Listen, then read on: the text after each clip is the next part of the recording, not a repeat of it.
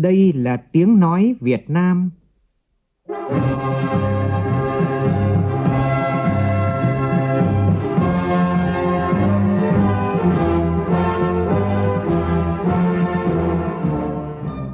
là tiếng nói Việt Nam, phát thanh từ Hà Nội, thủ đô nước Cộng hòa xã hội chủ nghĩa Việt Nam.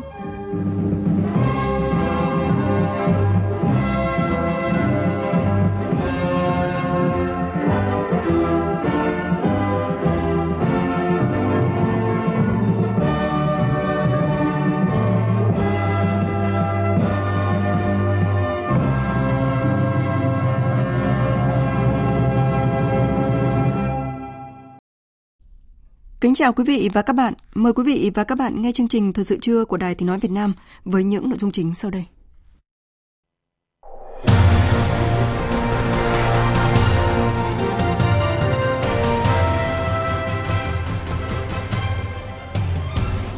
Thủ tướng Phạm Minh Chính đôn đốc việc ban hành văn bản quy định chi tiết thi hành luật nghị quyết của Quốc hội. Hôm nay tròn 15 năm thủ đô Hà Nội mở rộng địa giới hành chính, quyết định là cú hích về phát triển kinh tế cho thủ đô, là động lực phát triển vùng kinh tế trọng điểm Bắc Bộ. Mưa lớn gây ngập úng, sạt lở trên diện rộng, chia cắt giao thông, đe dọa an toàn hai công trình thủy điện tại tỉnh Đắk Nông. Trong phần tin thế giới, Myanmar gia hạn tình trạng khẩn cấp lần thứ tư thêm 6 tháng. Các nước Bắc Âu tìm cách hạ nhiệt căng thẳng với thế giới đạo hồi sau các vụ đốt kinh Koran. Việt Nam, Singapore có rất nhiều cơ hội phát triển bứt phá hệ sinh thái khởi nghiệp – Phóng viên Đài Tiếng nói Việt Nam phỏng vấn đại sứ Singapore nhân kỷ niệm 50 năm hai nước thiết lập quan hệ ngoại giao.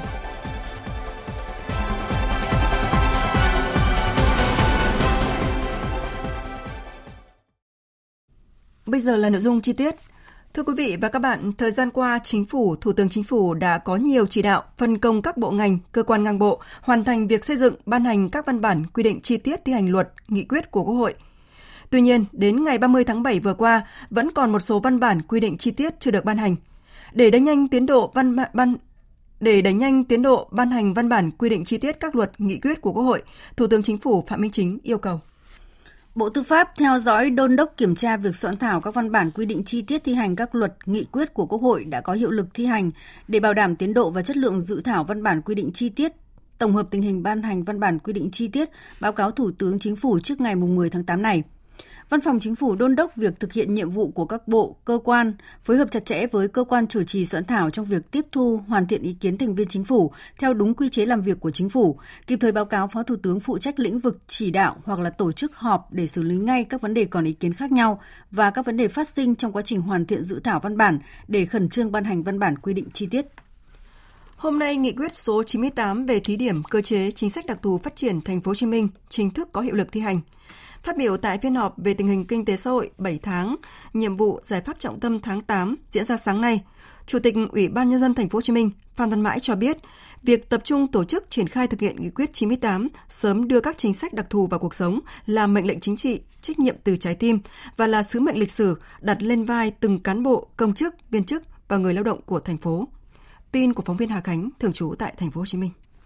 Theo Chủ tịch Ủy ban nhân dân thành phố Phan Văn Mãi, nghị quyết 98 là chìa khóa để khơi thông nguồn lực, góp phần đưa thành phố từng bước hiện thực hóa tầm nhìn đến năm 2025 trở thành đô thị thông minh, thành phố dịch vụ công nghiệp hiện đại, thành phố văn hóa. Ông Phan Văn Mãi khẳng định việc tập trung tổ chức triển khai thực hiện nghị quyết số 98, sớm đưa các chính sách đặc thù vào cuộc sống, đó chính là mệnh lệnh chính trị, trách nhiệm từ trái tim và là sứ mệnh lịch sử đặt lên vai từng cán bộ công chức viên chức và người lao động, đóng góp xứng đáng cho sự phát triển của thành phố và cả nước với tinh thần thành phố Hồ Chí Minh vì cả nước, cả nước vì thành phố Hồ Chí Minh.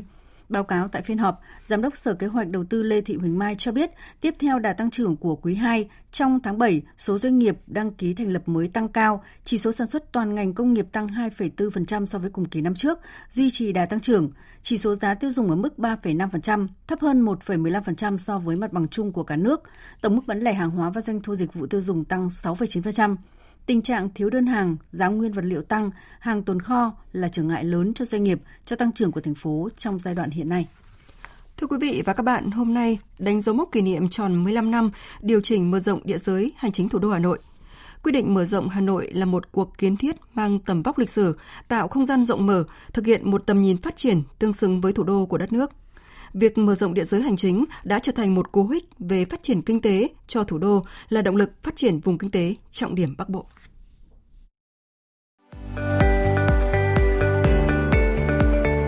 Qua 15 năm phát triển, thủ đô Hà Nội đã có sự thay đổi rõ rệt trở thành một đại đô thị với 30 quận huyện thị xã, quy mô dân số là hơn 8 triệu 500 nghìn người.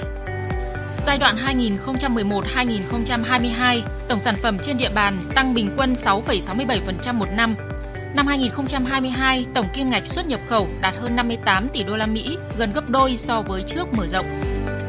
15 năm mở rộng của Hà Nội là 15 năm ghi nhận tăng trưởng ổn định. Hà Nội chiếm khoảng 1 phần 5 diện tích và hơn 40% dân số của vùng kinh tế trọng điểm Bắc Bộ. Hiện đóng góp 47,46% tổng sản phẩm kinh tế xã hội của cả vùng. So với cả nước, diện tích Hà Nội tương ứng 1% và dân số chiếm 8,1%, còn đóng góp tổng sản phẩm kinh tế xã hội là 12,59%. Kinh tế thủ đô đang giữ vị trí đầu tàu, giữ động lực phát triển của vùng kinh tế trọng điểm Bắc Bộ, đóng vai trò quan trọng đối với kinh tế cả nước. Động lực chính cho sự phát triển của thủ đô trong 15 năm mở rộng có thể kể đến 3 yếu tố: thể chế, hạ tầng và nguồn nhân lực. Mỗi năm Hà Nội dành từ 30 đến 40% nguồn vốn ngân sách để đầu tư cho giao thông, Đào tạo nguồn nhân lực chất lượng cao được coi là nhiệm vụ trung tâm. Luật thủ đô có hiệu lực từ tháng 7 năm 2013, văn bản pháp lý quan trọng với mục tiêu tạo cơ chế đặc thù cho Hà Nội phát triển. Sau 10 năm, luật thủ đô sửa đổi cũng đang được cân nhắc xem xét, kỳ vọng tạo cơ chế vượt trội để thủ đô khai thác tốt hơn nguồn lực phát triển bứt phá trong thời gian tới.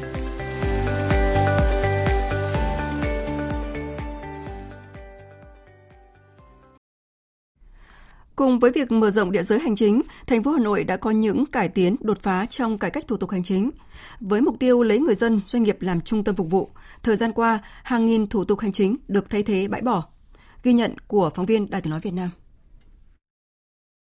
Đến cuối tháng 5 năm 2023, Ủy ban nhân dân thành phố Hà Nội đã ban hành 14 quyết định, công bố 87 thủ tục hành chính nội bộ các lĩnh vực nội vụ, tư pháp, lao động thương binh và xã hội – giáo dục và đào tạo, quy hoạch và kiến trúc, y tế. Việc thực hiện cơ chế một cửa, cơ chế một cửa liên thông chặt chẽ, nề nếp đã tạo thuận lợi cho cá nhân, tổ chức khi đến giao dịch với cơ quan hành chính nhà nước. Bà Trần Thị Hoa, người dân phường Vĩnh Phúc, quận Ba Đình cho biết, nếu như trước đây việc làm các thủ tục hành chính thường phải mất thời gian chờ đợi thì nay được giải quyết trả lại rất nhanh. Các cái thủ tục hành chính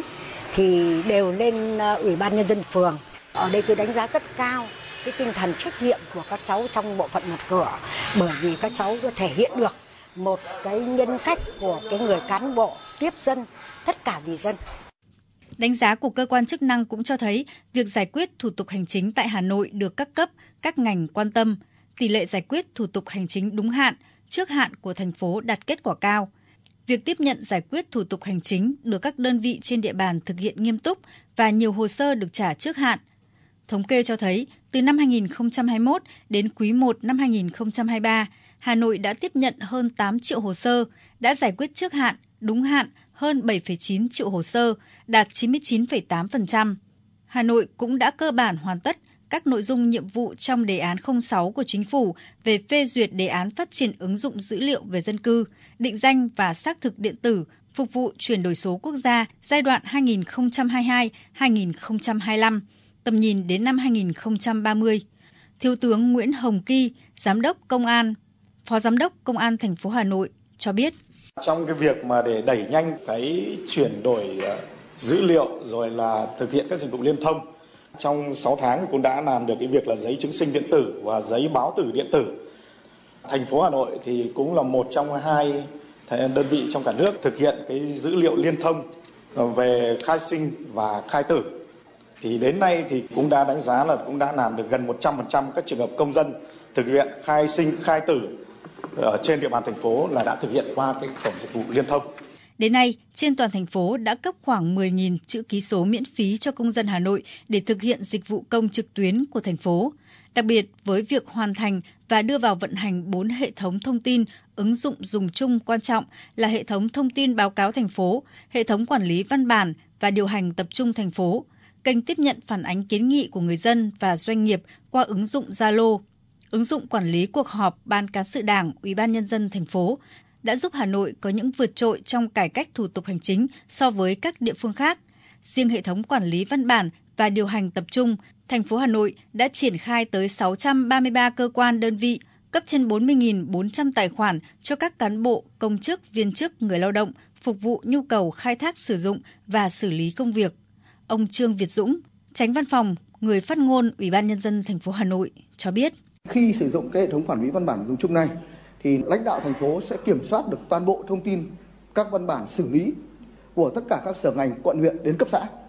Tránh cái việc tình trạng hiện, trước đây là có câu chuyện là văn bản của sở ngành gửi cho quận huyện không không nhận được cũng như ngược lại và tình trạng xử lý hồ sơ chậm Rõ ràng, những đột phá về cải cách thủ tục hành chính, cải tiến dịch vụ công đã góp phần quan trọng vào sự ổn định, phát triển kinh tế xã hội thành phố Hà Nội thời gian qua, phù hợp với mô hình chính quyền đô thị mà Hà Nội đang thực hiện thí điểm theo nghị quyết 97 của Quốc hội.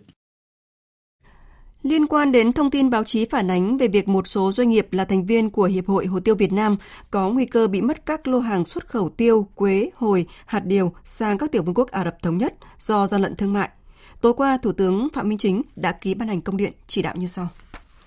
Bộ Ngoại giao chủ trì phối hợp với các bộ Công Thương, Tư pháp, Nông nghiệp Phát triển Nông thôn, Giao thông Vận tải, Ngân hàng Nhà nước Việt Nam chỉ đạo Đại sứ quán Việt Nam tại các tiểu vương quốc Ả Rập Thống Nhất tiếp tục khẩn trương làm việc với các cơ quan chức năng sở tại, đề nghị phối hợp điều tra làm rõ vụ việc 4 container nông sản có nguy cơ bị mất để có biện pháp đảm bảo quyền, lợi ích hợp pháp chính đáng của doanh nghiệp Việt Nam phù hợp với luật pháp quốc tế và luật pháp sở tại, báo cáo Thủ tướng Chính phủ kết quả xử lý trước ngày 5 tháng 8 này.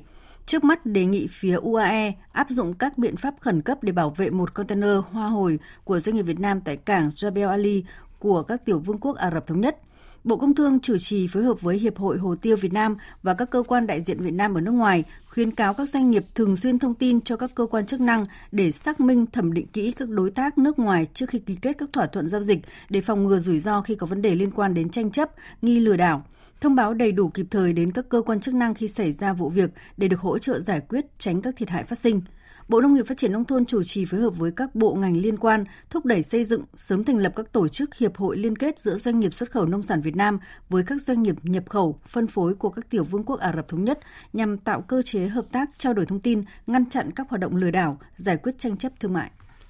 440 triệu đô la Mỹ là tổng vốn đầu tư trực tiếp nước ngoài đầu tư vào tỉnh Vĩnh Phúc từ đầu năm đến nay, tăng gần 75% so với cùng kỳ. Phóng viên Việt Cường thông tin.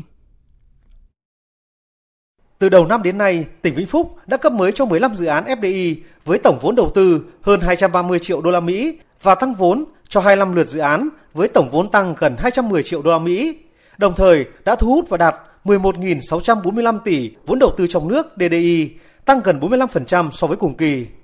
Hiện, số dự án còn hiệu lực đầu tư trong các khu công nghiệp của tỉnh là 460 dự án, gồm 102 dự án đầu tư trong nước với tổng số vốn đầu tư là hơn 31.200 tỷ đồng, 358 dự án FDI với tổng vốn đầu tư hơn 6 tỷ đô la Mỹ. Hiện trên địa bàn tỉnh có 18 quốc gia và vùng lãnh thổ đang triển khai các dự án đầu tư tại các khu công nghiệp. Đứng đầu về thu hút vốn đầu tư FDI là Hàn Quốc với 188 dự án với tổng vốn đăng ký đầu tư hơn 2,3 tỷ đô la Mỹ, chiếm hơn 38% tổng số vốn đầu tư FDI của tỉnh. Đứng thứ hai là Nhật Bản với 49 dự án với tổng vốn đầu tư hơn 1,1 tỷ đô la Mỹ, chiếm hơn 18% tổng vốn đầu tư. Ông Nguyễn Văn Độ, Giám đốc Sở Kế hoạch và Đầu tư tỉnh Vĩnh Phúc cho biết, khẩn trương hoàn thành các cái thủ tục để thành lập các khu công nghiệp mà đã có chủ trương đầu tư của Thủ tướng Chính phủ. Hai nữa là tiếp tục hoàn thiện cái hồ sơ của các khu công nghiệp mà đã có trong quy hoạch để trình chính phủ ờ, quyết định chấp thuận chủ trương đầu tư, làm nền tảng cho việc thành lập những cái khu công nghiệp. Và khi đã có quyết định thành lập rồi thì phải đẩy nhanh cái tiến độ hoàn thành giải phóng mặt bằng và đầu tư hạ tầng. Công việc này trong những năm vừa qua thì vẫn còn chậm. Chính vì vậy là trong những năm vừa qua cái diện tích đất sạch vẫn còn à, hạn chế và khó khăn cho việc thu đầu tư. Thì cái nhiệm vụ trong năm nay 6 tháng cuối năm phải đẩy nhanh cái hoạt động đó. Tỉnh Quảng Ninh đặt mục tiêu đến năm 2025, mức thu nhập của người dân vùng nông thôn, vùng đồng bào dân tộc thiểu số tăng lên gấp đôi so với hiện nay, đạt khoảng 5.000 đô la Mỹ mỗi người mỗi năm. Để đạt được kết quả này, còn rất nhiều việc phải làm, nhất là khi Quảng Ninh vừa nâng mức chuẩn nghèo đa chiều cao gấp 1,4 lần so với bình quân chung của cả nước. Điểm đáng chú ý là 10 năm qua, Quảng Ninh đã có hơn 500 lá đơn xin thoát nghèo, cận nghèo, phần nào thể hiện ý chí, nghị lực và sự thay đổi nhận thức của người dân, đặc biệt là vùng đồng bào dân tộc thiểu số. Ghi nhận của phóng viên Vũ Miền thường trú tại Đông Bắc. Đơn xin ra khỏi hộ nghèo. Tên tôi là Đặng Văn Thảo, sinh ngày 21 tháng 6 năm 1990 anh Đặng Văn Thảo, 30 tuổi, dân tộc Giao ở làng Han, xã Đồn Đạc, huyện Ba Chẽ, đã viết đơn xin thoát nghèo nửa năm về trước. Những nét chữ chưa ngay hàng thẳng lối và chỉ vài câu ngắn gọn, nhưng đủ thể hiện ý chí thoát nghèo của gia đình anh. Câu chuyện viết đơn xin thoát nghèo của anh Thảo cũng bắt nguồn từ lòng tự trọng, tự trọng để thoát nghèo. Anh Thảo bảo rằng hai vợ chồng không có việc làm ổn định, ngày ngày tần tảo đi bóc vỏ keo, cắt cỏ thuê, chăn nuôi lợn gà để tăng thêm thu nhập Bằng ý chí và nghị lực, cùng nguồn hỗ trợ 50 triệu của tỉnh Quảng Ninh, gia đình anh Thảo đã quyết định xây căn nhà mới hơn 50 mét vuông với suy nghĩ an cư mới lạc nghiệp. Cái này mình còn trẻ thì mình có sức thì, thì làm thì mình cũng thì được nhà nước hỗ trợ bằng đấy rồi thì mình cũng xin thoát nghèo thôi. Để cho còn có thì các hộ khác thì thì, thì lại được hỗ trợ như của mình là được rồi chỉ đi làm thuê là bóc vỏ keo thì chẳng hạn thôi. Cứ ai có việc gì thuê mình đi làm thôi. Chỉ sợ lười thôi. Còn chịu khó thì thì không sợ đâu. Bà Vi Thị Hàn, trưởng thôn cho biết, ở làng Han cũng có thêm hai hộ viết đơn xin thoát nghèo. Long Tự Trọng đã thôi thúc các gia đình này viết đơn, nhưng sự hỗ trợ của nhà nước cho những hoàn cảnh còn khó khăn hơn. À, bà con đây nếu mà muốn đi thoát nghèo ấy thì phải làm thêm, trẻ thì đi công ty, còn à, những người tuổi cao cao thì ở nhà làm ruộng thôi. Thật sự là đánh giá cao cái tinh thần trách nhiệm của một người à, sĩ viết đơn thoát nghèo này. Người ta tự nghĩ là bản lĩnh của mình là có ý chí vươn lên thì người ta mới dám cầm bút viết vào cái đơn này tôi xin thoát nghèo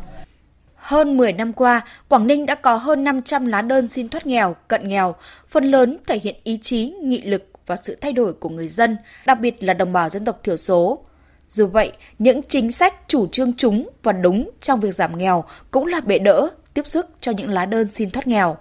Theo thống kê của Sở Lao động Thương minh và Xã hội, khi tỉnh Quảng Ninh nâng chuẩn nghèo đa chiều mới cao gấp 1,4 lần so với cả nước, toàn tỉnh sẽ có 411 hộ nghèo, hơn 4.200 hộ cận nghèo.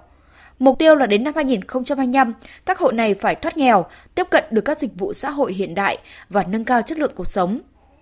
Theo ông Nguyễn Minh Sơn, Giám đốc Sở Nông nghiệp và Phát triển Nông thôn tỉnh Quảng Ninh, điều quan trọng nhất là tổ chức lại sản xuất cho người dân theo hình thức kinh tế nông nghiệp, phát triển du lịch, dịch vụ tại khu vực nông thôn. Việc tự giác, chủ động xin thoát nghèo, sắp xếp lại cuộc sống của người dân vùng nông thôn và vùng đồng bào dân tộc thiểu số trong thời gian qua là bước tiến quan trọng để nâng chất nông thôn mới ở Quảng Ninh. Tỉnh đang tập trung vào cái đào tạo nghề, giải quyết việc làm bằng cái việc đưa ra một cái chỉ số là năm 2000 đến năm 2025 là giải quyết được 200.000 cái việc làm mới ở trên địa bàn của tỉnh bằng qua cái thu hút đầu tư FDI ở trên địa bàn toàn tỉnh rồi thu hút các nguồn ngoài ngân sách vào đầu tư. Ở đây phải nói là tập trung vào giải quyết việc làm, đào tạo giải quyết việc làm bằng các cơ chế chính sách để giải quyết việc làm khu vực nông thôn. Đấy là cái nội dung thứ ba mà Quảng Ninh đang tập trung để mà làm thế nào đó giải quyết được cái 5.000 đô và thậm chí là có thể cao hơn nữa nếu mà chúng ta có cách làm tốt. Từ nay cho tới năm 2025, Quảng Ninh dự kiến dành 4.000 tỷ đồng cùng các nguồn lực huy động hợp pháp khác để xây dựng hệ thống giao thông liên kết nội vùng và kết nối các vùng núi với các tuyến cao tốc hiện có. Đây cũng là cách để Quảng Ninh gia tăng giá trị mới, tăng sức hấp dẫn ở vùng khó với các nhà đầu tư và cũng là đòn bẩy để Quảng Ninh phát triển kinh tế xã hội, nâng cao đời sống và thu nhập vùng đồng bào dân tộc thiểu số. Việc này không chỉ có ý nghĩa về mặt xã hội mà còn góp phần ổn định, đảm bảo quốc phòng an ninh vùng phên dậu Đông Bắc của Tổ quốc. Theo Trung tâm Điều phối Quốc gia về ghép bộ phận cơ thể người, hiện cả nước có 23 bệnh viện đã tham gia đào tạo mạng lưới tư vấn, vận động gia đình có người chết não, đồng ý hiến mô tạng. Mô hình này được kỳ vọng sẽ góp phần khắc phục tình trạng khan hiếm nguồn tạng đang diễn ra tại các trung tâm ghép tạng hiện nay. Phóng viên Văn Hải thông tin. Mỗi ngày tại các bệnh viện trên cả nước có tới hàng trăm bệnh nhân chết não, nhưng số trường hợp đồng ý hiến tạng rất ít ỏi. Trong 13 năm qua, chỉ có hơn 150 trường hợp chết não hiến tạng. Do vậy, hình thành mạng lưới tư vấn viên vận động hiến tạng tại các bệnh viện là việc làm rất cần thiết. Từ cuối năm ngoái đến nay, Trung tâm Điều phối Quốc gia về ghép bộ phận cơ thể người đã đào tạo đội ngũ tư vấn viên cho 23 bệnh viện công lập. Giáo sư tiến sĩ Đồng Văn Hệ, Giám đốc Trung tâm Điều phối Quốc gia về ghép bộ phận cơ thể người cho biết. Cái động tác quyết định cuối cùng hiến hay không thì lại ở các bệnh viện. Chính vì thế mà xây dựng ở trong các bệnh viện là quan trọng. Đấy, tức là chúng ta phải chủ động tìm tới họ khi mà họ rơi vào cái hoàn cảnh đó chứ không phải là chúng ta cứ cung cấp cho họ thông tin ở trên đài báo để họ biết về chết não thấy nghĩa cử rồi sau đó thì chúng ta cứ hy vọng là ngồi chờ rằng khi mà gia đình không may có người chết não thì họ sẽ hiến đấy thì cái đấy là cái tiếp cận nó hơi bị động và nó sẽ không hiệu quả bằng cách là phải chủ động tìm kiếm những cái trường hợp Ờ, chết não tiềm năng đấy sau đó giải thích này khác Hiện mạng lưới tư vấn viên vận động hiến tạng có 80 người, chủ yếu là của các bệnh viện miền Bắc. Đây cũng là những nhân viên y tế làm nhiệm vụ kiêm nhiệm tại các bệnh viện Hữu nghị Việt Đức, Bạch Mai, Hữu nghị Việt Tiệp Hải Phòng, Sanh Pôn, Trung ương Quân đội 108, Quân y 103, Đức Giang, Bệnh viện E, Bệnh viện Đại học Y Hà Nội và Bệnh viện Đa khoa các tỉnh Quảng Ninh, Phú Thọ, Vĩnh Phúc, Thái Nguyên, Bắc Giang, Nam Định, Hưng Yên, Hải Dương, Ninh Bình, Lạng Sơn, Bắc Ninh, Nghệ An, Hòa Bình, Thanh Hóa. Phó giáo sư tiến sĩ Nguyễn Thị Kim Tiến, nguyên Bộ trưởng Bộ Y tế, Chủ tịch Hội vận động hiến mô bộ phận cơ thể người chia sẻ. Việt Nam đã thực hiện được hầu hết các kỹ thuật ghép tạng đạt trình độ khu vực và thế giới. Tuy nhiên một vấn đề khó là vấn đề hiến tạng cho tạng trong uh, dân cư của chúng ta còn rất khiêm tốn. À, trong thời gian tới, hội À, vận động à, hiến mô bộ phận cơ thể người kết hợp với lại trung tâm điều phối ghép tạng và các cơ quan chức năng các bệnh viện để mà chúng ta tạo nên một cái nguồn cho tạng rất là lớn à, cứu sống nhiều người và lan tỏa cái tinh thần dù làm có ích cái điều gì nhỏ nhất cho chúng sinh thì đấy là cũng là hạnh phúc, là phước báu cho cá nhân và cộng đồng. Phó Thủ tướng Trần Lưu Quang vừa ký quyết định cấp bằng Tổ quốc ghi công cho ba liệt sĩ thuộc Bộ Công an đã hy sinh trong khi thi hành nhiệm vụ uh, cứu hộ cứu nạn ứng cứu thảm họa thiên tai tại khu vực đèo Bảo Lộc, huyện Đạ Hoai, tỉnh Lâm Đồng. Ba liệt sĩ được cấp bằng Tổ quốc ghi công gồm liệt sĩ Nguyễn Khắc Thường, Trung tá Công an Nhân dân, cán bộ Phòng Cảnh sát Giao thông Công an tỉnh Lâm Đồng, nguyên quán xã Nam Hưng, huyện Nam Sách, tỉnh Hải Dương, liệt sĩ Lê Quang Thành, Thiếu tá Công an Nhân dân, cán bộ Phòng Cảnh sát Giao thông Công an tỉnh Lâm Đồng, nguyên quán xã Triệu Ái, huyện Triệu Phong, tỉnh Quảng Trị, Liệt sĩ Lê Anh Sáng, Đại úy Công an Nhân dân, cán bộ Phòng Cảnh sát Giao thông Công an tỉnh Lâm Đồng, nguyên quán xã Tân Lâm Hương, huyện Thạch Hà, tỉnh Hà Tĩnh. Bộ Công an cũng đã có quyết định truy thăng quân hàm với Thiếu tá Nguyễn Khắc Thường lên Trung tá, Đại úy Lê Quang Thành lên Thiếu tá, Đại úy Lê Anh Sáng lên Đại úy. Trước đó, khoảng 14 giờ 30 phút ngày 30 tháng 7,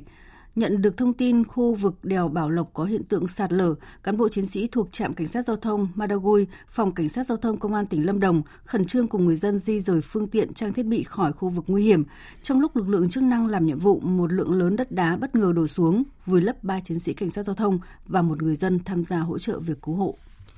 Thông tin từ Ban Chỉ huy Phòng chống thiên tai và tìm kiếm cứu nạn tỉnh Đắk Nông, trong 3 ngày qua, mưa lớn cùng với ngập úng, sạt lở đất đã diễn ra trên diện rộng ở địa phương này, chia cắt giao thông, đe dọa an toàn hai công trình thủy điện. Tổng hợp của phóng viên Minh Huệ, thường trú tại Tây Nguyên. Lo ngại nhất tại Đắk Nông hiện nay là tình trạng sói lở trạm biến áp của nhà máy thủy điện Đắk Nông 2 trên suối Đắk Nông thuộc phường Nghĩa Tân, thành phố Gia Nghĩa trạm biến áp đã bị sói lở móng, một số chân đế bị nước cuốn trôi hoặc xô đổ, nhiều thiết bị ngập nước hư hỏng. Từ hôm qua, Thủy điện Đắk Nông 2 đã buộc phải cắt điện, ngừng hoạt động. Các công nhân đang gấp rút tháo rỡ một số hạng mục tại trạm biến áp để giảm thiểu thiệt hại. Còn tại nhà máy thủy điện Đắc Rửa Tích bậc trên, ở xã Đắc Rửa Moan, thành phố Giang Nghĩa, cũng đang bị nước suối xói lở mạnh. Một đoạn dài khuôn viên nhà máy khoảng 200 mét vuông đã bị nước cuốn trôi. Cũng tại thành phố Gia Nghĩa còn có nhiều vị trí sạt lở đất ở các phường Quảng Thành, Nghĩa Trung, các xã Đắc Nia, Đắc Rờ Moan, đe dọa an toàn 4 hộ dân và ảnh hưởng các tuyến đường giao thông. Sạt lở đất cũng đang diễn ra ở nhiều địa phương trong tỉnh Đắk Nông. Tại huyện Đắk Rờ Lấp, các điểm sạt lở đe dọa an toàn giao thông ở các xã Nhân Cơ, Kiến Thành, thị trấn Kiến Đức, cuốn trôi một cầu dân sinh. Tại huyện Tuy Đức, Sạt lở đất ảnh hưởng đến giao thông các xã Đắc Ngo, Đắc Bu So, Quảng Tâm.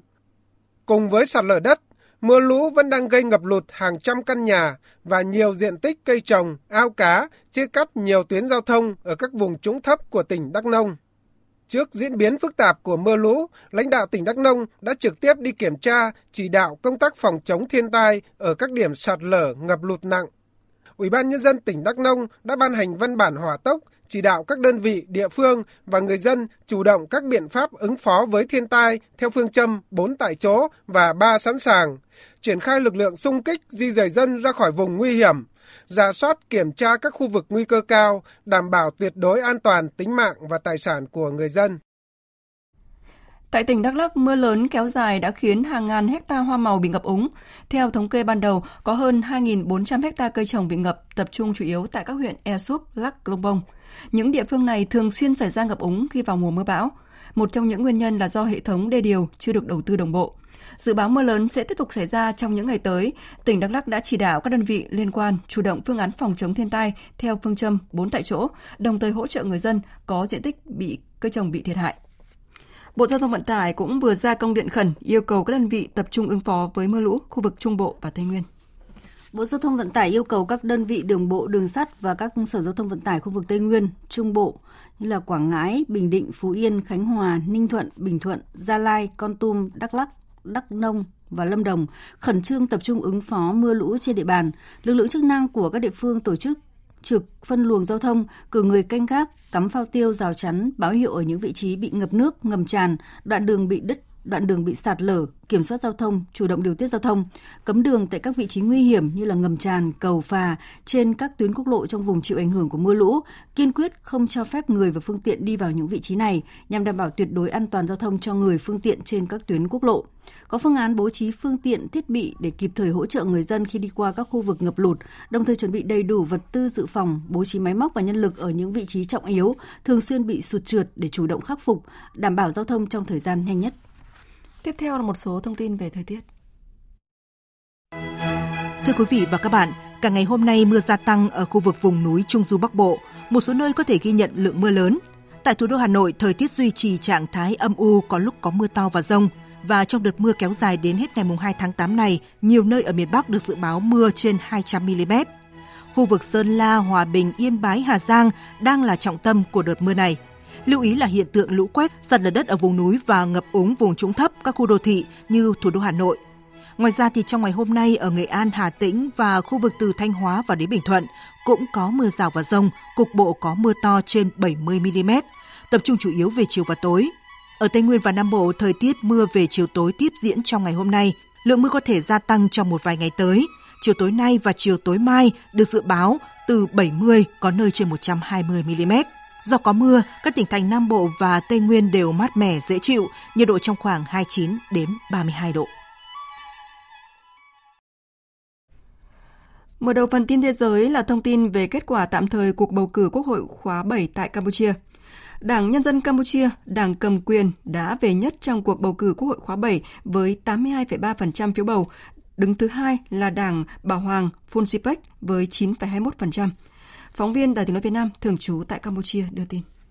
Theo kết quả tạm thời của bầu cử Quốc hội khóa 7 nhiệm kỳ 2023-2028 do Ủy ban bầu cử quốc gia Campuchia công bố hôm nay, Đảng Nhân dân Campuchia đã nhận được số phiếu cao nhất, tiếp theo là Đảng Funsipek đứng thứ hai, tiếp đó là các đảng Thanh niên Campuchia, Đảng Pháp trị và Đảng Thống nhất Quốc gia Khmer. Đảng được ít phiếu nhất là Đảng Nông dân với 12.000 phiếu. Do đó, Đảng Nhân dân Campuchia có thể được 120 ghế tại Quốc hội khóa 7, Đảng Funsipek được 5 ghế còn lại, 16 chính đảng khác không đủ số phiếu để có ghế trong Quốc hội. Theo Ủy ban bầu cử quốc gia Campuchia, bất kỳ đảng chính trị nào tham gia tranh cử đều có thể nộp đơn khiếu nại về kết quả tạm thời tại Ủy ban bầu cử quốc gia Campuchia hoặc Hội đồng Hiến pháp trong vòng 72 giờ sau khi công bố. Kết quả chính thức dự kiến sẽ được công bố trong khoảng thời gian từ ngày 9 tháng 8 đến ngày 4 tháng 9 của năm nay. Hội đồng Quốc phòng và An ninh Quốc gia Myanmar hôm qua đã quyết định gia hạn tình trạng khẩn cấp tại nước này thêm 6 tháng, đồng thời cho biết điều kiện an ninh trong nước chưa đảm bảo để tiến hành tổng tuyển cử. Phóng viên Đài tiếng nói Việt Nam thường trú tại khu vực ASEAN thông tin. Tuyên bố của Hội đồng Quốc phòng và An ninh Quốc gia Myanmar do quyền Tổng thống Myanmar U Min Sue ký cho biết tình trạng khẩn cấp sẽ được gia hạn thêm 6 tháng kể từ ngày hôm nay, mùng 1 tháng 8. Tại cuộc họp của Hội đồng Quốc phòng và An ninh Quốc gia Myanmar diễn ra ở thủ đô Naypyidaw vào hôm 31 tháng 7, các thành viên hội đồng nhất trí tiếp tục gia hạn tình trạng khẩn cấp trong bối cảnh các cuộc xung đột vẫn tiếp diễn và điều kiện an ninh trong nước chưa đảm bảo để xúc tiến tổ chức bầu cử. Theo quy định, Myanmar sẽ phải tiến hành tổng tuyển cử trong vòng 6 tháng sau khi tình trạng khẩn cấp được dỡ bỏ. Tình trạng khẩn cấp đã được ban bố tại Myanmar sau sự kiện chính biến vào hồi tháng 2 năm 2021 và sau đó đã được gia hạn 3 lần, mỗi lần 6 tháng, cho tới hôm qua, ngày 31 tháng 7. Giao tranh vẫn tiếp diễn ác liệt giữa lực lượng quân đội chính phủ và các nhóm vũ trang sắc tộc tại Myanmar. Cũng trong ngày 31 tháng 7, một vụ nổ bom xe gần trạm kiểm soát cầu Than Win tại khu vực biên giới giáp với Thái Lan đã khiến 13 người thương vong, đa phần là hành khách và nhân viên an ninh tại khu vực kiểm soát. Hàng nghìn người Myanmar đã thiệt mạng trong các cuộc giao tranh kể từ sự kiện chính biến tại nước này vào đầu năm 2021. Quốc hội Moldova đã quyết định kéo dài tình trạng khẩn cấp hiện có thêm 60 ngày, bắt đầu từ ngày 4 tháng 8 này. Động thái này được ủng hộ bởi các nhà lập pháp đại diện cho Đảng Hành động và đoàn đoàn kết cầm quyền, trong khi phe đối lập khối Cộng sản và xã hội chủ nghĩa đã tẩy chay phiên họp Quốc hội để phản đối. Tuy nhiên, đa số nghị viện bác bỏ tất cả các nghị quyết của phe đối lập. Phát biểu tại Quốc hội, Thủ tướng Moldova Dorin Rechai lý giải việc gia hạn biện pháp này nhằm đối phó với cuộc xung đột đang diễn ra ở Ukraine trong bối cảnh các làn sóng người tị nạn có thể gia tăng qua quốc gia này đến EU. Ông cũng khẳng định việc kéo dài tình trạng khẩn cấp dựa trên các mối đe dọa trực tiếp về vi phạm không phận Moldova, nguy cơ của thảm họa hạt nhân tại nhà máy điện hạt nhân Zaporozhye và một số vấn đề khác – Bên cạnh đó, theo chính phủ Moldova vẫn còn đối phó với các rủi ro liên quan tới khí đốt và cơ sở hạ tầng năng lượng khác của Ukraine. Việc kéo dài tình trạng khẩn cấp nhằm tạo cơ hội can thiệp kịp thời trong trường hợp đặc biệt khi đưa ra bất kỳ quyết định nằm ngoài những dự kiến trong khung pháp lý hiện hành. Trước đó, Moldova đã đặt trong tình trạng khẩn cấp kể từ ngày 24 tháng 2 năm 2022. Chuyển sang một số thông tin quốc tế đáng chú ý khác. Thời gian gần đây liên tục xảy ra các vụ biểu tình và đốt kinh Koran ở Đan Mạch và Thụy Điển, làm gia tăng căng thẳng ngoại giao giữa các nước ở khu vực Trung Đông theo đạo hồi với hai quốc gia Bắc Âu này. Chính phủ Đan Mạch và Thụy Điển đang tích cực tìm giải pháp nhằm hạ nhiệt tình hình. Tổng hợp của biên tập viên Phương Anh. Để xoa dịu tình hình, chính phủ Đan Mạch vừa thông báo sẽ nghiên cứu các biện pháp pháp lý để chấm dứt các vụ biểu tình có hành động đốt sách thánh trong một số trường hợp – Thông cáo của Bộ Ngoại giao Đan Mạch lưu ý rằng các phần tử cực đoan đang tìm cách dàn xếp các cuộc biểu tình, buộc chính phủ Đan Mạch phải nghiên cứu các biện pháp can thiệp những tình huống mà các quốc gia, nền văn hóa hay tôn giáo khác đang bị xúc phạm và khi vấn đề này có thể dẫn tới những hậu quả tiêu cực nghiêm trọng cho Đan Mạch, nhất là về vấn đề an ninh. Ngoại trưởng Đan Mạch Lopke Rasmussen cho biết. Trong tình huống mà chúng ta đang gặp phải, chính phủ phải lựa chọn giải quyết vấn đề trước khi nó vượt khỏi tầm kiểm soát. Điều đó có nghĩa là chúng ta mặc dù chưa thể đưa ra giải pháp cuối cùng, song thực tế có thể phát đi tín hiệu cho cả những người tại Đan Mạch và những người ở nước ngoài rằng chúng ta đang nghiên cứu giải pháp đó, hy vọng sẽ giảm leo thang các vấn đề mà chúng ta đang gặp phải. Để thể hiện ý chí chính trị, chúng ta đang thực hiện điều này một cách nghiêm túc và không phải vì chúng ta cảm thấy bị áp lực. Phải làm như vậy, mà đó là lợi ích tốt nhất của tất cả mọi người. Chính phủ Thụy Điển cũng vừa thông báo sẽ xem xét khả năng thay đổi đạo luật trật tự công cộng với mục đích trao cho lực lượng cảnh sát quyền ngăn chặn các cuộc biểu tình có nguy cơ đe dọa đến an ninh quốc gia này. Ngoại trưởng Thụy Điển Tobias Billström hôm qua cho biết đã gửi thư tới tất cả 57 quốc gia trong Tổ chức Hợp tác Hồi giáo để giải thích quyền hội họp của Thụy Điển và lên án các hành vi bài Hồi giáo. Tổ chức Hợp tác Hồi giáo cùng ngày tổ chức một cuộc họp khẩn cấp bộ trưởng theo hình thức trực tuyến, trao đổi về hành vi đốt kinh Koran liên tiếp xảy ra gần đây ở Thụy Điển và Đan Mạch – Tổ chức này kêu gọi các quốc gia thành viên có hành động thích hợp dù là chính trị hay kinh tế, đặc biệt tại các quốc gia nơi kinh Koran đang bị báng bổ. Trong khi đó, Đại hội đồng Liên Hợp Quốc cũng vừa thông qua nghị quyết thúc đẩy đối thoại liên tôn giáo và liên văn hóa nhằm chống lại các phát ngôn thù hận. Cơ quan thống kê châu Âu vừa công bố báo cáo đánh giá Kinh tế khu vực đồng tiền chung châu Âu vẫn đối mặt với nhiều khó khăn dù đã tăng trưởng nhẹ trở lại trong quý 2 với mức 0,3% do lạm phát vẫn ở mức cao, kéo dài cũng như tình hình kinh tế trì trệ của nền kinh tế số 1 châu Âu là Đức. Mạnh Hà, phóng viên thường trú Đài tiếng nói Việt Nam tại Pháp đưa tin.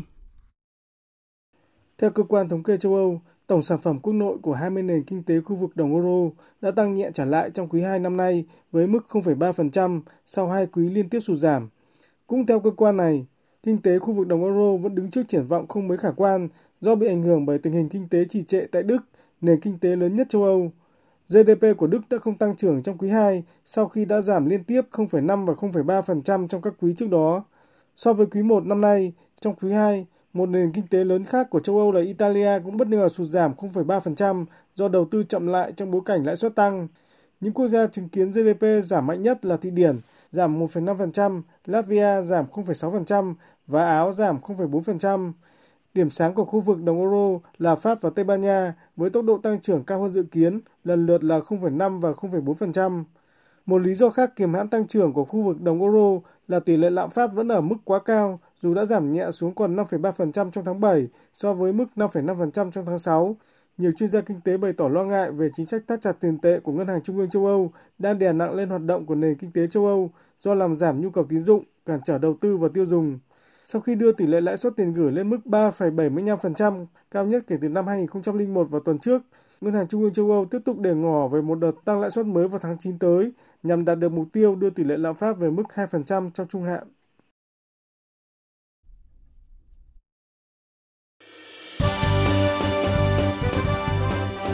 Thời sự tiếng nói Việt Nam Thông tin nhanh Bình luận sâu Tương tác đa chiều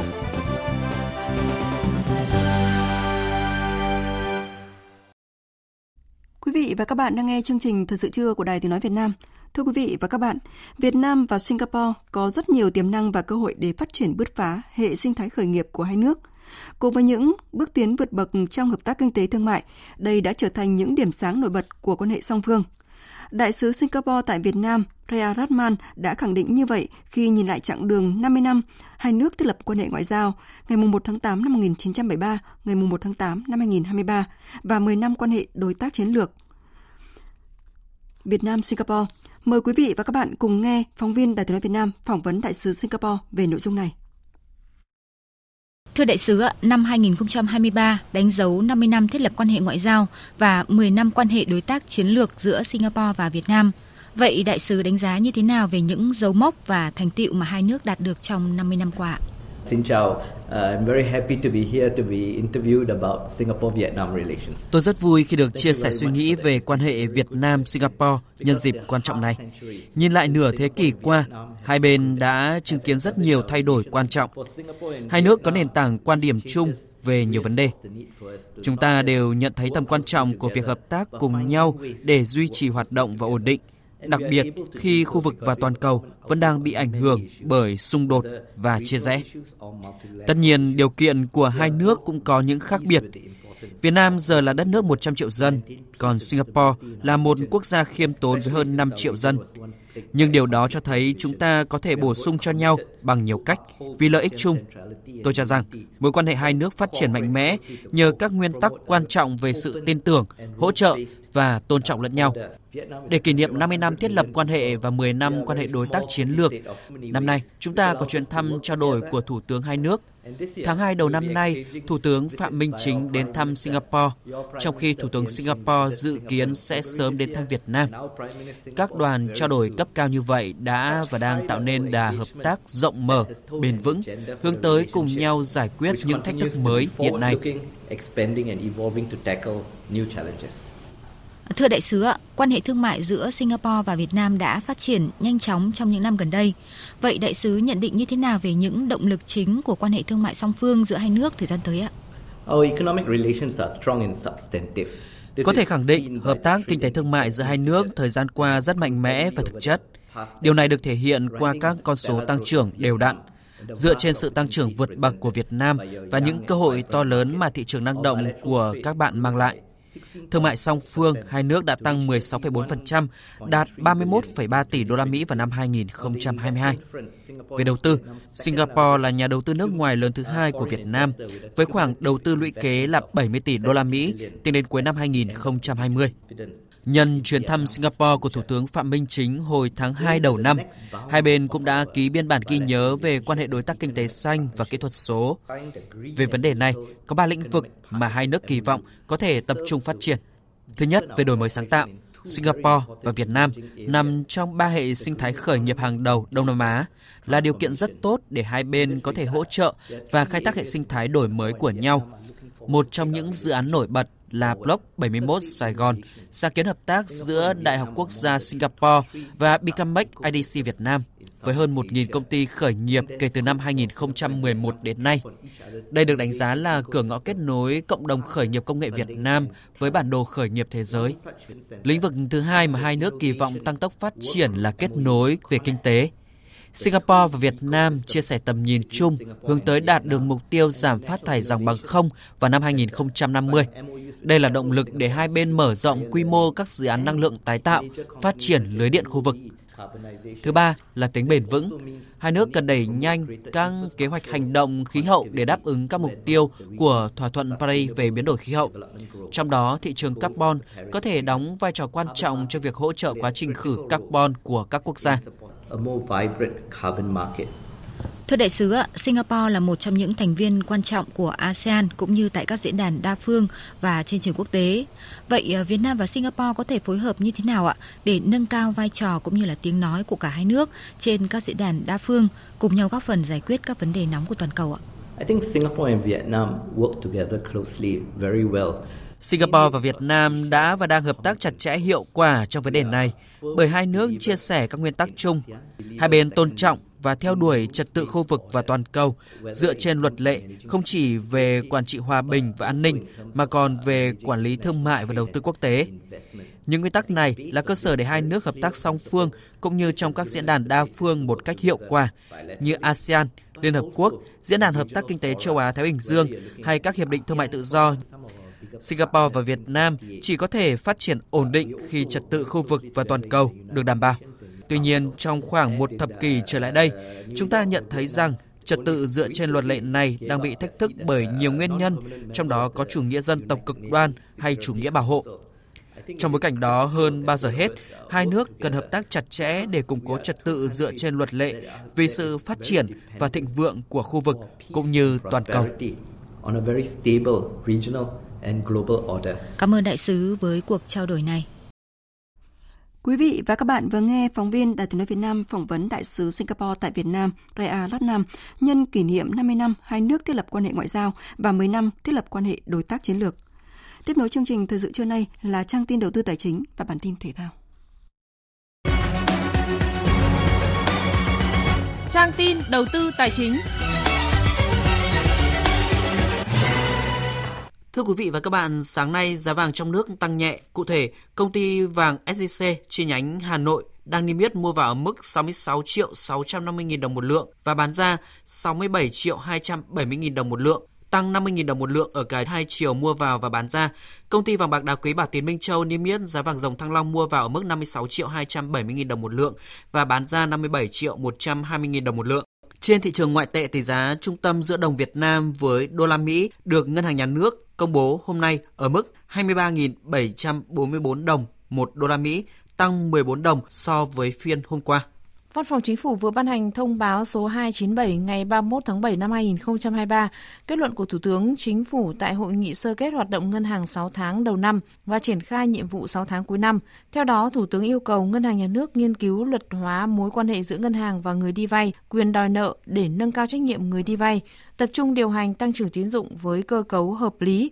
đáp ứng nhu cầu vốn tín dụng cho nền kinh tế, hướng nguồn vốn tín dụng vào sản xuất kinh doanh có trọng tâm trọng điểm, có kiểm soát, tuân thủ quy luật thị trường, cạnh tranh lành mạnh. Phó Thủ tướng Trần Hồng Hà vừa có cuộc làm việc với Bộ Xây dựng và một số bộ ngành liên quan về dự thảo luật nhà ở sửa đổi. Phó Thủ tướng Trần Hồng Hà nhấn mạnh dự thảo luật nhà ở sửa đổi phải tạo điều kiện thuận lợi cho các cá nhân hộ gia đình có nhà ở tùy theo mức độ thu nhập khả năng chi trả khác nhau, trong đó cần làm rõ chính sách phát triển nhà ở xã hội. Cơ quan soạn thảo phải ra soát bổ sung các quy định nhằm khắc phục bất cập hạn chế, chậm trễ so với thực tiễn quản lý lĩnh vực nhà ở, trên thị trường chứng khoán phiên giao dịch sáng nay, thị trường đã liên tiếp vượt qua các ngưỡng cao mới tương đối nhanh, thậm chí nhiều chỉ báo kỹ thuật đã bước vào vùng quá mua, nhưng tâm lý hưng phấn vẫn đang chiếm lĩnh thị trường và tiếp thêm đà tăng tốc. Kết thúc phiên giao dịch sáng nay, VN Index đạt 1.233,12 điểm, HNX Index đạt 240,5 điểm.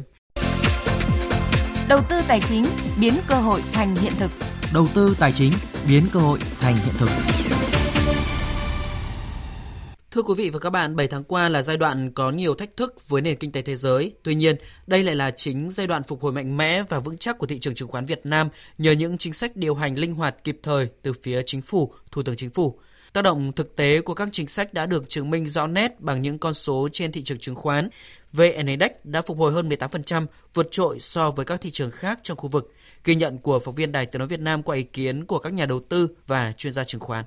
Nổi bật nhất có thể kể đến việc giảm lãi suất điều hành 4 lần liên tiếp của Ngân hàng Nhà nước, chính sách gia hạn thời hạn nộp thuế, cơ cấu thời hạn trả nợ, giảm thuế giá trị gia tăng VAT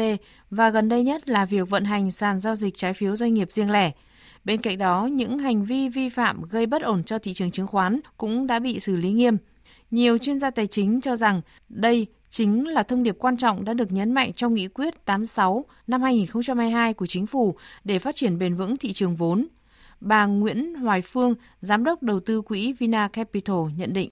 những bước đi quyết liệt của chính phủ trong việc vừa linh hoạt điều hành chính sách tiền tệ cũng như là những cái chính sách tài khóa chẳng hạn như là giải ngân đầu tư công thì sẽ là những yếu tố tích cực có tác động tích cực đến tâm lý của nhà đầu tư trong nước lẫn nước ngoài với các nhà đầu tư thì rõ ràng bên cạnh hiệu suất sinh lời, sự minh bạch trong điều hành thì những thay đổi tích cực từ nội tại, thị trường chứng khoán mới chính là thỏi nam châm kéo niềm tin của các nhà đầu tư trở lại tham gia thị trường. Ông Trần Hải Sơn, một nhà đầu tư đã hơn 20 năm tham gia thị trường chứng khoán cho rằng Bên cạnh việc tích lũy được những bài học kinh nghiệm về đầu tư cũng như được chứng kiến nhiều thăng trầm, sự phát triển của thị trường, đặc biệt là sự hoàn thiện nhanh chóng của các chính sách hỗ trợ thời gian qua đã củng cố thêm niềm tin cho nhà đầu tư. Quy mô thị trường từ ngày tôi bắt đầu tham gia so với đến nay thì bước phát triển của thị trường chứng khoán Việt Nam là ngoài cái sự tưởng tượng của nhà đầu tư cá nhân như tôi và trình độ của nhà đầu tư rồi sửa đổi và các biện pháp kịp thời của các cơ quan quản lý và Ủy ban chứng khoán đã có những biện pháp theo tôi là đáp ứng được các mong đợi của nhà đầu tư. Cái niềm tin sẽ nhân rất là cao.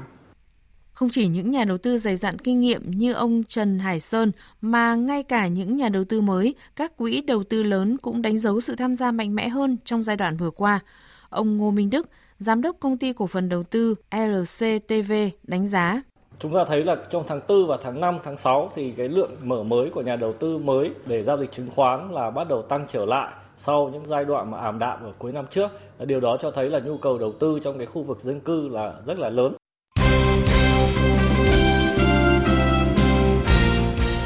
Thưa quý vị và các bạn, vào lúc 14 giờ chiều nay, đội tuyển nữ Việt Nam sẽ bước vào trận cuối cùng ở vòng bảng World Cup 2023 gặp đội tuyển Hà Lan. Đối đầu với đương kim Á quân của giải đấu, huấn luyện viên Mai Đức Chung cho biết Việt Nam vẫn chơi với đội hình 5-4-1, tập trung vào phòng ngự và phản công nhanh khi có thể. Huấn luyện viên Mai Đức Chung chia sẻ. Còn một trận đấu tôi ờ, cũng đã động viên toàn đội rồi, sẽ thi đấu hết sức mình, không phải cho riêng tôi và đây là cho người hâm mộ bóng đá trong cả nước à, và cho những cái Việt kiều của chúng ta ở tại New Zealand này đã từ rất xa từ thủ đô Washington rồi là từ ờ, Auckland đến đây để mà xem cổ vũ cho đội tuyển nữ chúng tôi. Chúng tôi sẽ cố gắng là thi đấu hết sức mình, dù có thắng, dù có thua hoặc dù có đi nào chăng nữa, chúng tôi vẫn giữ được cái tinh thần và khí thế của đội tuyển bóng đá nữ Việt Nam. Trước thềm trận đấu, tiền đạo Phạm Hải Yến cho biết. Khi thi đấu ở World Cup thì hầu như là bọn em là tiền đạo nhưng rất ít có cơ hội để có thể quay bóng lên phát triển tấn công vì khi đó hậu vệ đối phương áp sát rất là nhanh và cũng là rất là mạnh Vậy bọn em tận dụng hết khả năng của mình làm sao có cơ hội thì bọn em sẽ lên và không thì bọn em sẽ tập trung vào phòng thủ nhiều hơn. Sau tiền đạo Huỳnh Như, tiền vệ Trần Thị Thùy Trang của đội tuyển nữ Việt Nam đã nhận được lời mời chính thức của Lanh FC về việc sang châu Âu chơi bóng. Tuy nhiên, do đang cùng tuyển nữ Việt Nam tập trung cho trận gặp Hà Lan ở lượt cuối vòng bảng World Cup 2023, nên tiền vệ của câu lạc bộ Thành phố Hồ Chí Minh chưa đưa ra quyết định. Thùy Trang năm nay 35 tuổi, không còn trẻ, nhưng câu lạc bộ Lanh lại đặc biệt ấn tượng với phong cách chơi chững chạc và hiệu quả của cô. Hơn nữa, đội bóng Bồ Đào Nha muốn Thủy Trang sát cánh cùng Huỳnh Như để giúp tiền đạo này thi đấu tốt hơn. Tối nay, vòng 4 giai đoạn 2 V-League 2023 khởi tranh với cặp đấu giữa câu lạc bộ Viettel và Top Bình Định trên sân hàng đẫy. Phong độ hiện tại của Viettel rất ấn tượng khi đội bóng này trải qua chuỗi 9 trận bất bại, đứng thứ tư trên bảng xếp hạng và chỉ kém đội đầu bảng Hà Nội FC đúng một điểm. Đây là số điểm có thể được san lấp chỉ sau một trận đấu. Dù vậy, huấn luyện viên Thạch Bảo Khanh vẫn khẳng định mục tiêu trước mắt của Viettel là có mặt trong top 3 trước khi nghĩ tới những điều xa hơn. Ờ, chúng tôi vẫn ờ, từng trận đấu một và cái chỉ tiêu là top 3 thì chúng tôi đang vươn tới cái chỉ tiêu top 3 vì chúng tôi phải có đạt được cái chỉ tiêu top 3 đã thì lúc đấy thì chúng tôi có cơ hội chúng tôi tính tiếp. Ở vòng 4 này, công nghệ va tiếp tục được áp dụng và trận đấu được lựa chọn là cuộc so tài giữa câu lạc bộ Hà Nội và Hải Phòng trên sân hàng đẫy vào tối mai. Theo phân công từ ban trọng tài Liên đoàn bóng đá Việt Nam, trọng tài chính của trận đấu này là ông Mai Xuân Hùng, hai trợ lý là các ông Phạm Hoài Tâm, Nguyễn Trung Hậu, trọng tài thứ tư là ông Nguyễn Viết Duẩn. Điều hành tổ va là hai trọng tài Dương Hữu Phúc và Trần Ngọc Nhớ. Huấn luyện viên Chu Đình Nghiêm của Hải Phòng cho rằng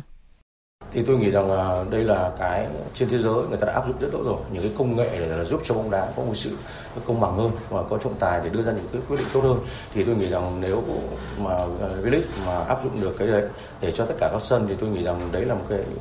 ờ, rất là tốt cho tất cả các đội bóng để làm sao có bớt những sự gây tranh cãi và bớt những cái kiểu oan. Như bàn thắng hay là việt việt ờ, vị hay như thế nào thì, thì tôi nghĩ rằng là cái cùng một ba nếu mà chúng ta có đầy đều cả thì nó là rất là tốt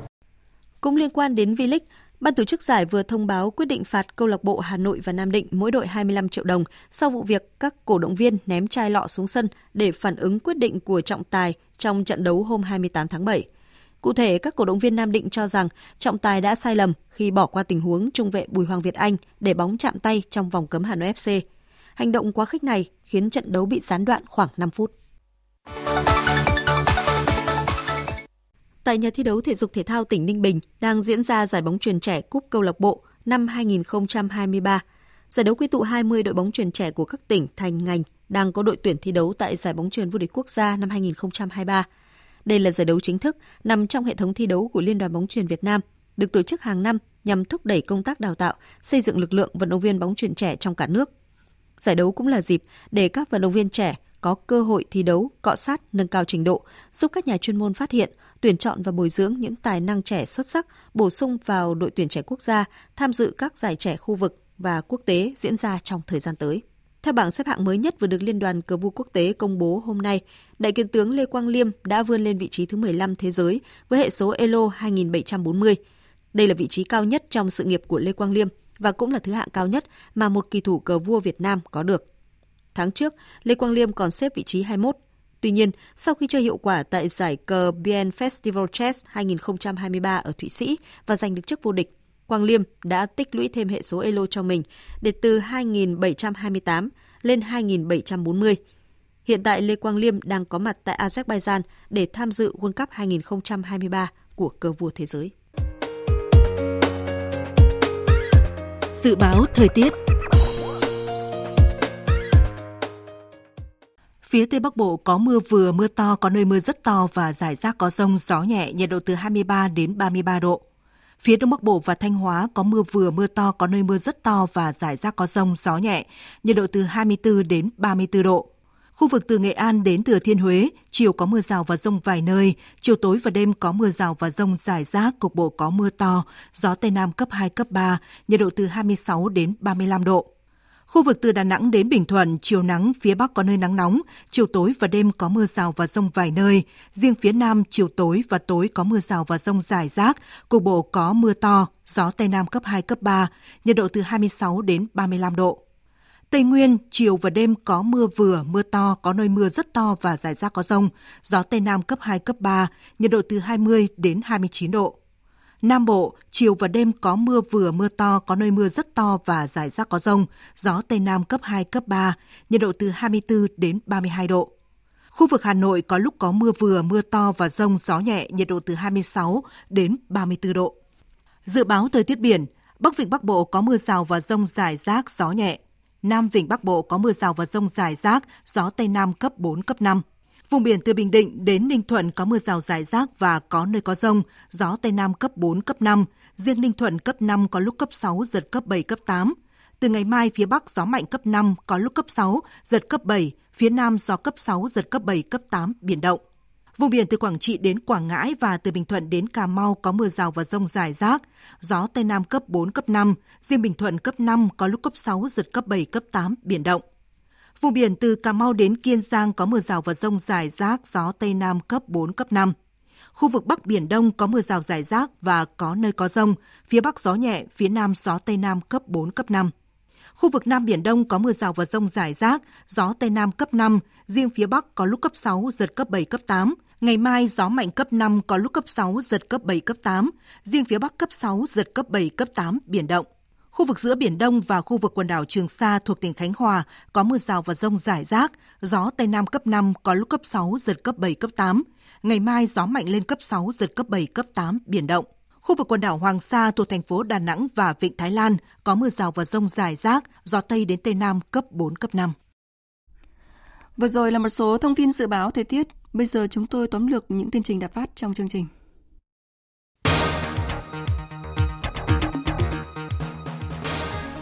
Để đẩy nhanh tiến độ ban hành văn bản quy định chi tiết các luật nghị định của Quốc hội, Thủ tướng Chính phủ Phạm Minh Chính vừa có văn bản yêu cầu Bộ Tư pháp theo dõi đôn đốc kiểm tra việc soạn thảo các văn bản quy định chi tiết thi hành các luật, nghị quyết của Quốc hội đã có hiệu lực thi hành để đảm bảo tiến độ và chất lượng dự thảo.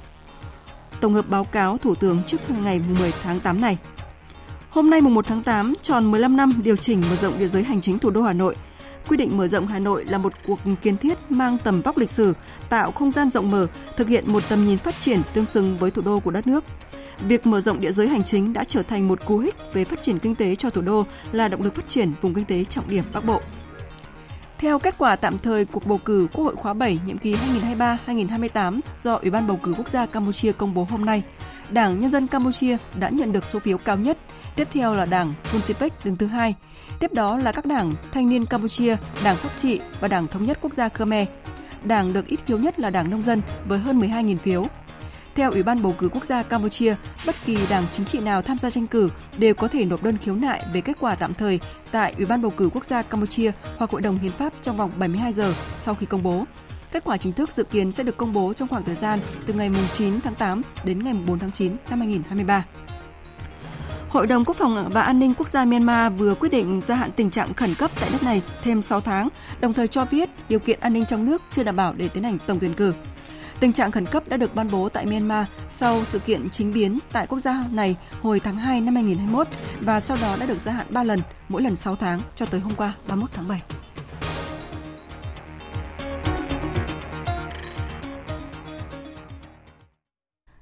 Phần tóm lược những tin chính vừa rồi đã kết thúc chương trình thời sự trưa nay của Đài Tiếng Nói Việt Nam. Chương trình do các biên tập viên Minh Châu, Hằng Nga, Hùng Cường và Thu Hòa thực hiện với sự tham gia của kết thuật viên Thế Phi. Chịu trách nhiệm nội dung Lê Hằng. Cảm ơn quý vị và các bạn đã dành thời gian lắng nghe.